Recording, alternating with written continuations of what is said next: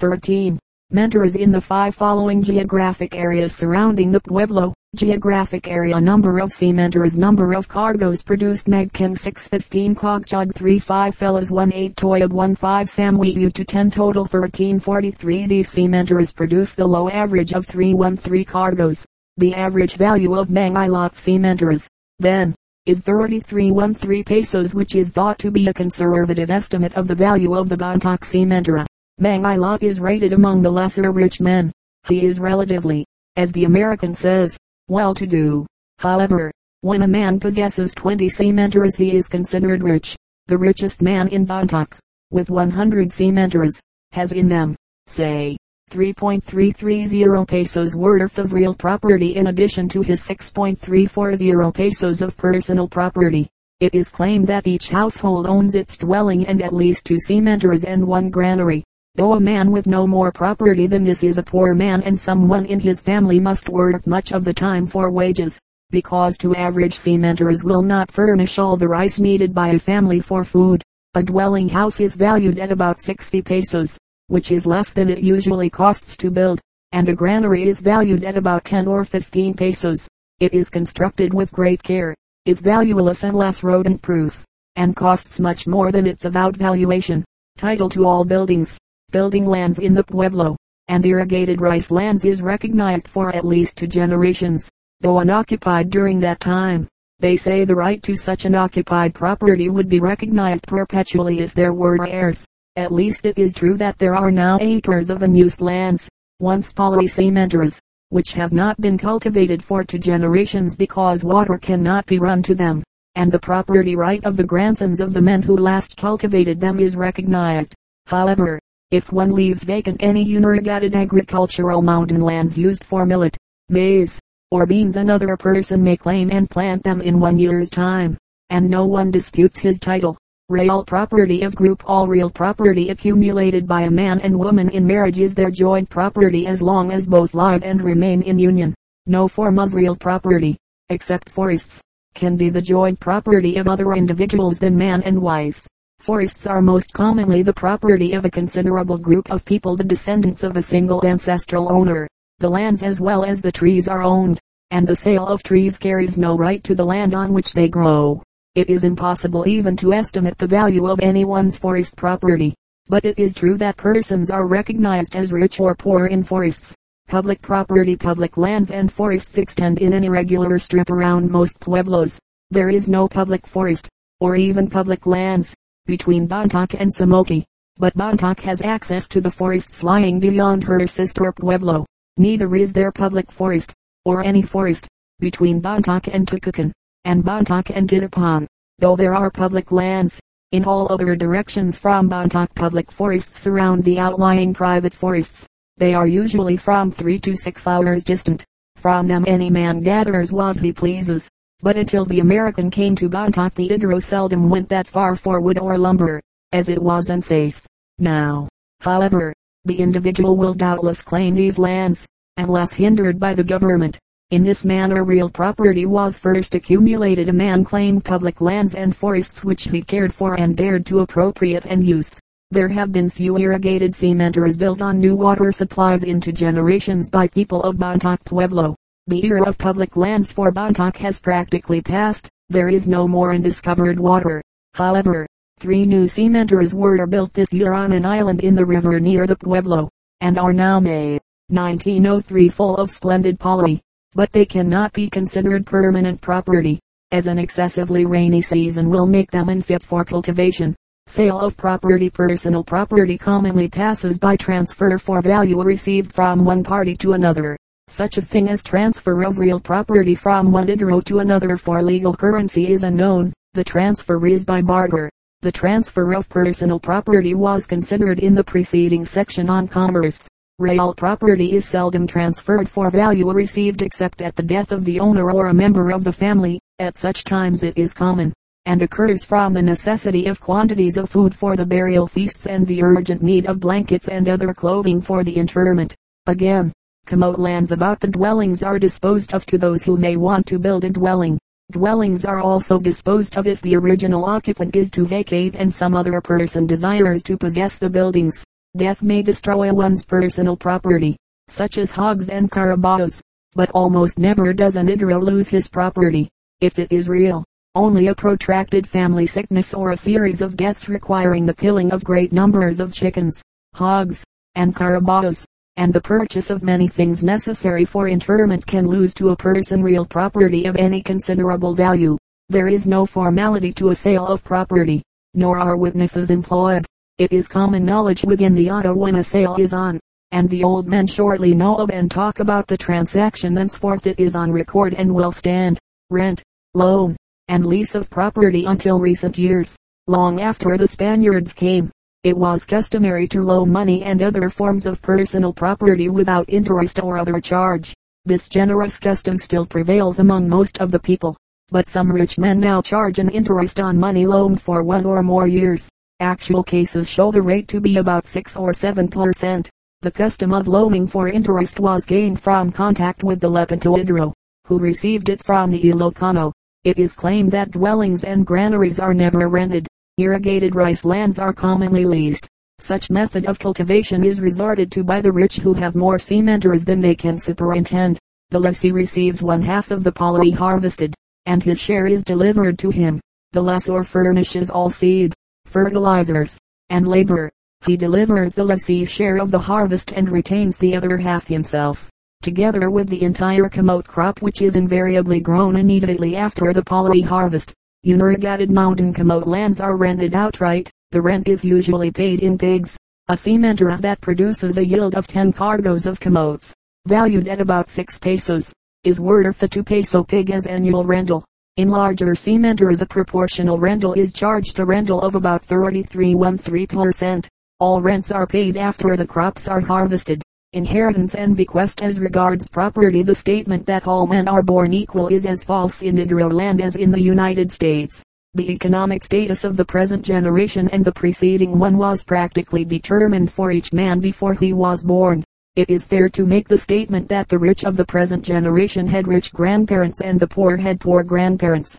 Although it is true that a large property is now and then lost sight of in its division among numerous children, Children before their marriage receive little permanent property during the lives of their parents, and they retain none which they may accumulate themselves.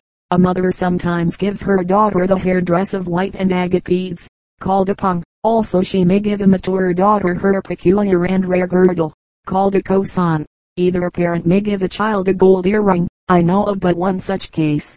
This custom of not allowing an unmarried child to possess permanent property is so rigid that, I am told, an unmarried son or daughter seldom receives carabaos or sementeras until the death of the parents, no matter how old the child may be. At the time of marriage parents give their children considerable property, if they have it, giving even one half the sementeras they possess. If parents are no longer able to cultivate their lands when their children marry, they usually give them all they have, and their wants are faithfully met by the children. The conditions presented above are practically the only ones in which the property owner controls the disposition of his possessions which pass in gift to kin. The laws of inheritance and bequest are as firmly fixed as are the customs of giving and not giving during life. Since all the property of a husband and wife is individual, except that accumulated by the joint efforts of the two during union, the property of each is divided on death. The survivor of a matrimonial union receives no share of the individual property of the deceased if there are kin. It goes first to the children or grandchildren. If there are none and a parent survives, it goes to the parent. If there are neither children, grandchildren, nor parents it goes to brothers and sisters or their children. If there are none of these relatives the property goes to the uncles and aunts or cousins. This seems to be the extent of the kinship recognized by the Igorot. If there are no relatives the property passes to the survivor of the union. If there is no survivor the property passes to that friend who takes up the responsibilities of the funeral and accompanying ceremonies.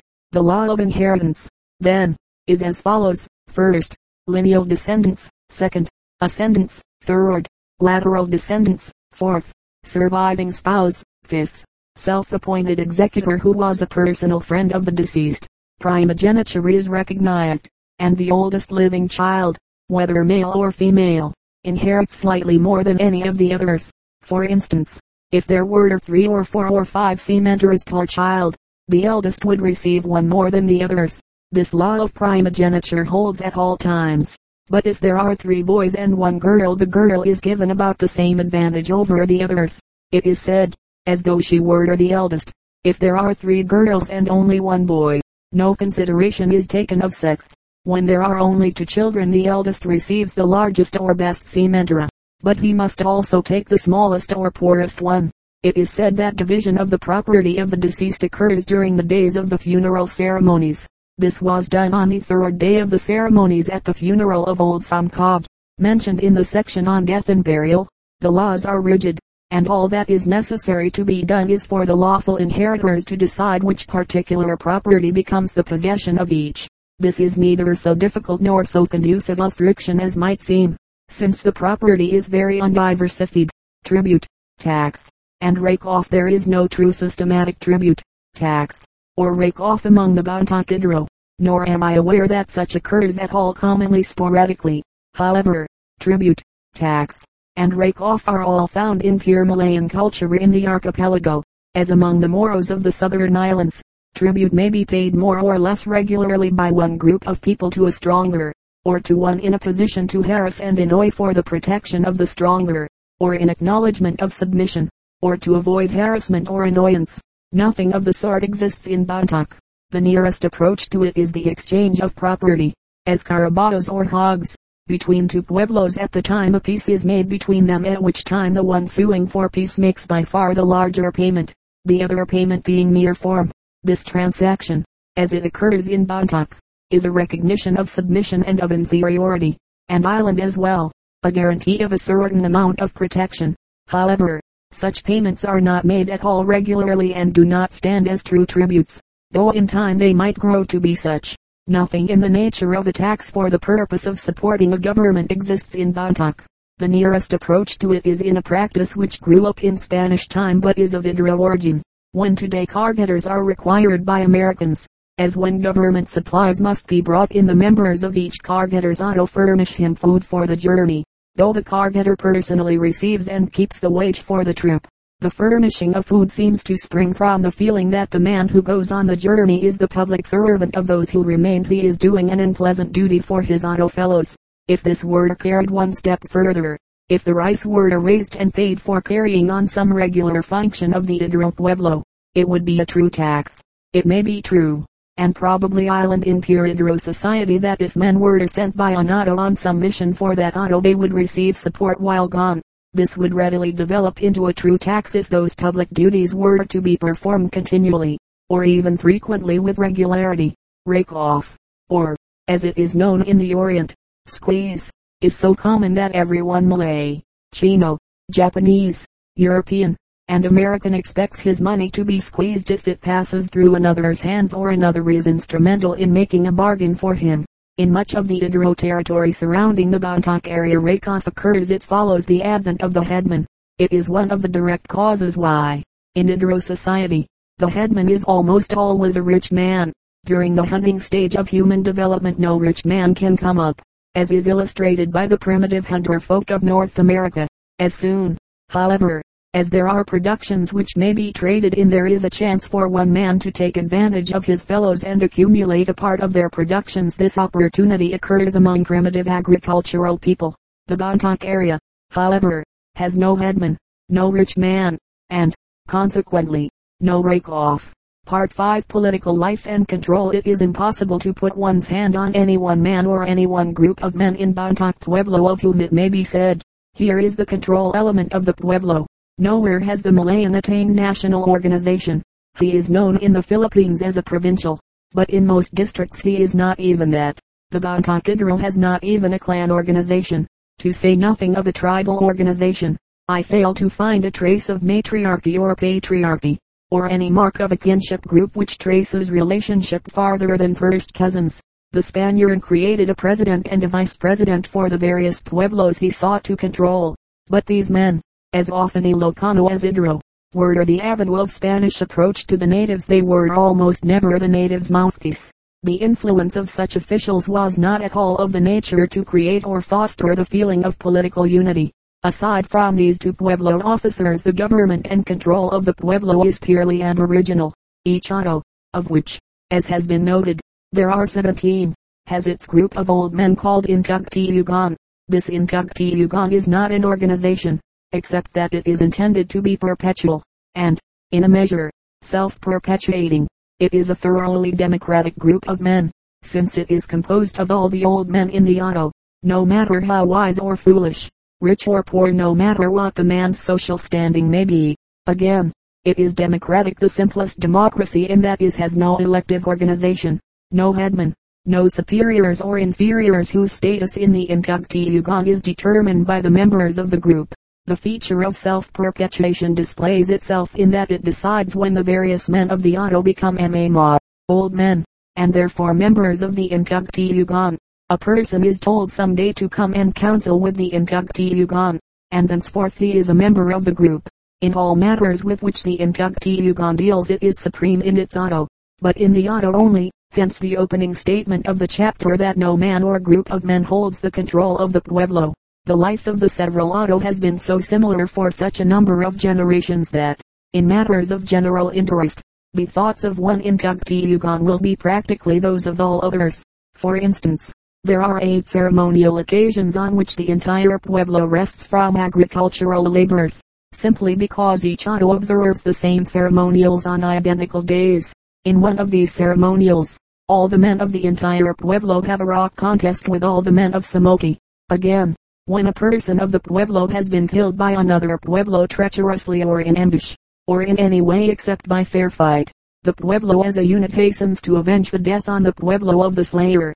In such matters as these matters of common defense and offense, matters of religion wherein food supply is concerned custom has long since crystallized into an act of democratic unity what may once have been the result of the councils of all the Intuktiyugan of the pueblo.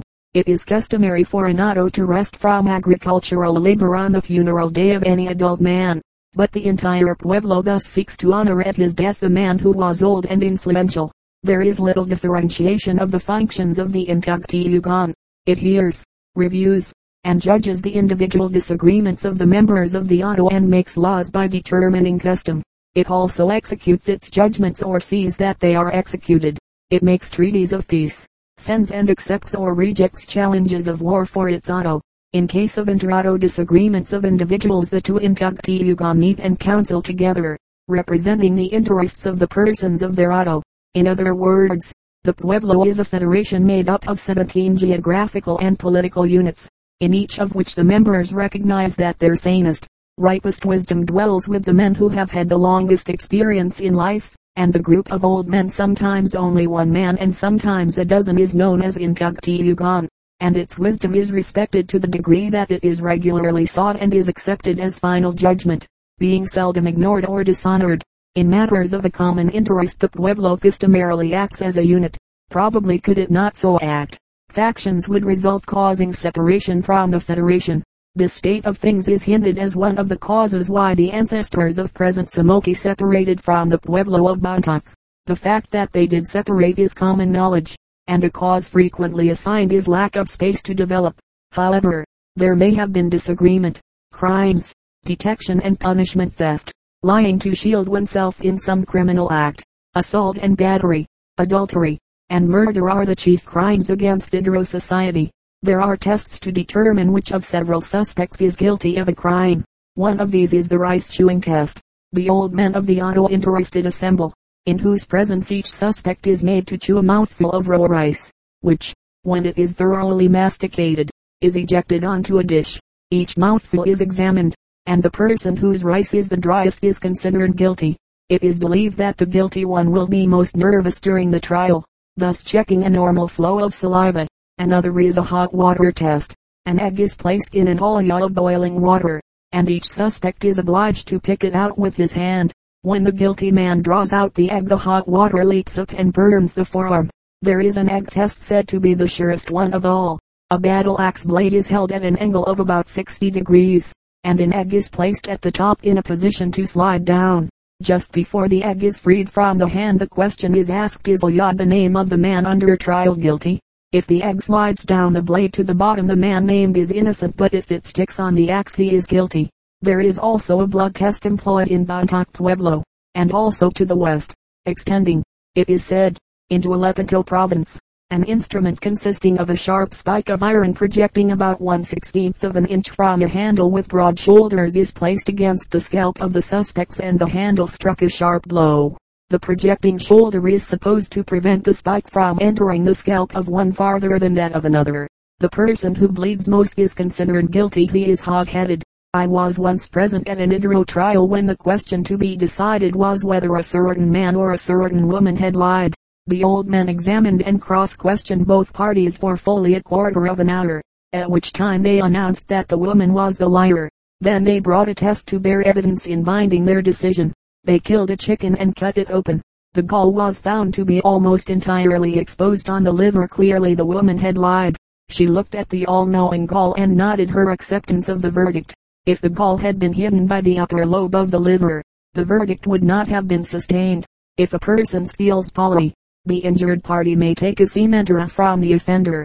If a man is found stealing pine wood from the forest lands of another, he forfeits not only all the wood he has cut but also his working axe. The penalty for the above two crimes is common knowledge and if the crime is proved there is no longer need for the old men to make a decision the offended party takes the customary retributive action against the offender. Cases of assault and battery frequently occur. The chief causes are lovers' jealousies, theft of irrigating water during a period of drought, and dissatisfaction between the heirs of a property at or shortly following the time of inheritance.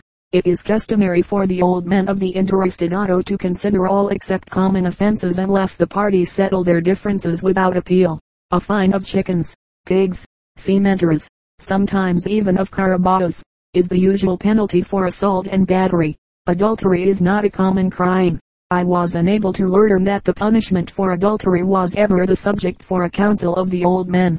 It seems rather that the punishment death of the offenders is always administered naturally being prompted by shocked and turbulent emotions rather than by a council of the wise men.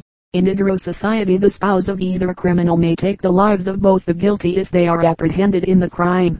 Today the group consciousness of the penalty for adultery is so firmly fixed that adulterers are slain, not necessarily on the spur of the moment of a suspected crime but sometimes after carefully laid plans for detection.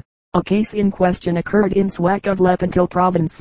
A man knew that his faithless wife went habitually at dusk with another man to a secluded spot under a fallen tree. One evening the husband preceded them, and lay down with his spear on the tree trunk. When the guilty people arrived he killed them both in their crime, thrusting his spear through them and pinning them to the earth.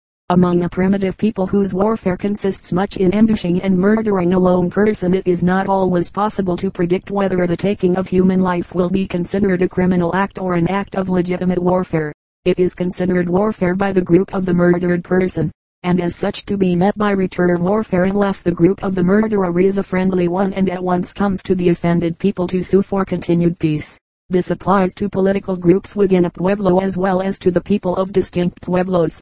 When murder is considered simply as a crime, its punishment may be one of two classes. First, the murderer may lose his life at the hands of his own group. Second, the crime may be compounded for the equivalent of the guilty man's property. In this case the settlement is between the guilty person and the political group of the victim, and the value of the compound is consumed by feastings of the group.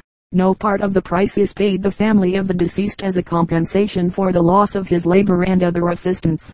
The three following specific cases of misdemeanors will illustrate somewhat more fully the nature of differences which arise between individuals in Puridro society in Samoki early in November 1902.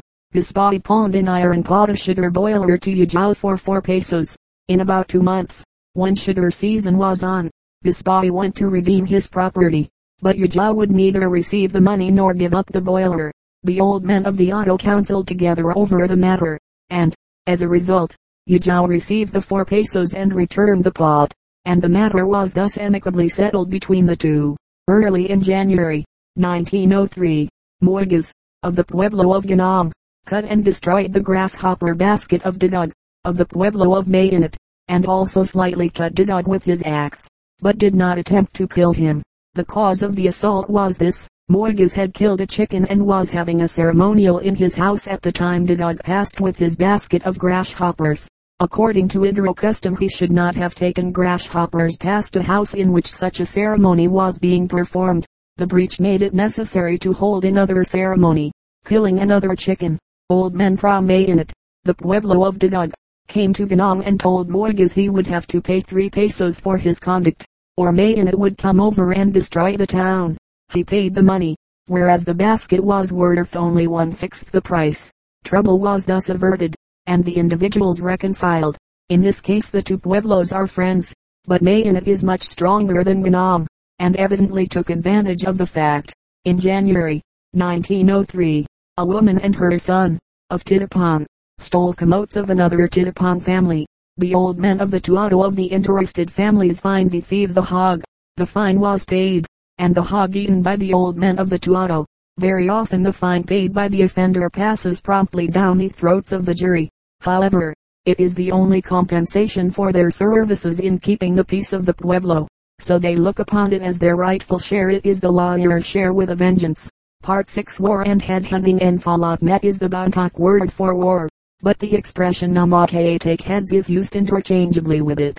For unknown generations these people have been fierce headhunters. Nine-tenths of the men in the pueblos of Bontoc and Samoki wear on the breast the indelible tattoo emblem which proclaims them takers of human heads. The thought of each ato in Bontoc has its basket containing skulls of human heads taken by members of the ato. There are several different classes of headhunters among primitive Malayan peoples, but the continuation of the entire practice is believed to be due to the so-called debt of life that island each group of people losing a head is in duty and honor bound to cancel the score by securing a head from the offenders. In this way the score is never ended or cancelled, since one or the other group is always in debt.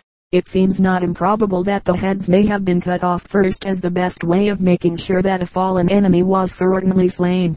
The head was at all events the best proof to a man's tribesman of the discharge of the debt of life. It was the trophy of success in defeating the foe. Whatever the cause of taking the head may have been with the first people, it would surely spread to others of a similar culture who warred with a head-taking tribe, as they would wish to appear as cruel, fierce, and courageous as the enemy.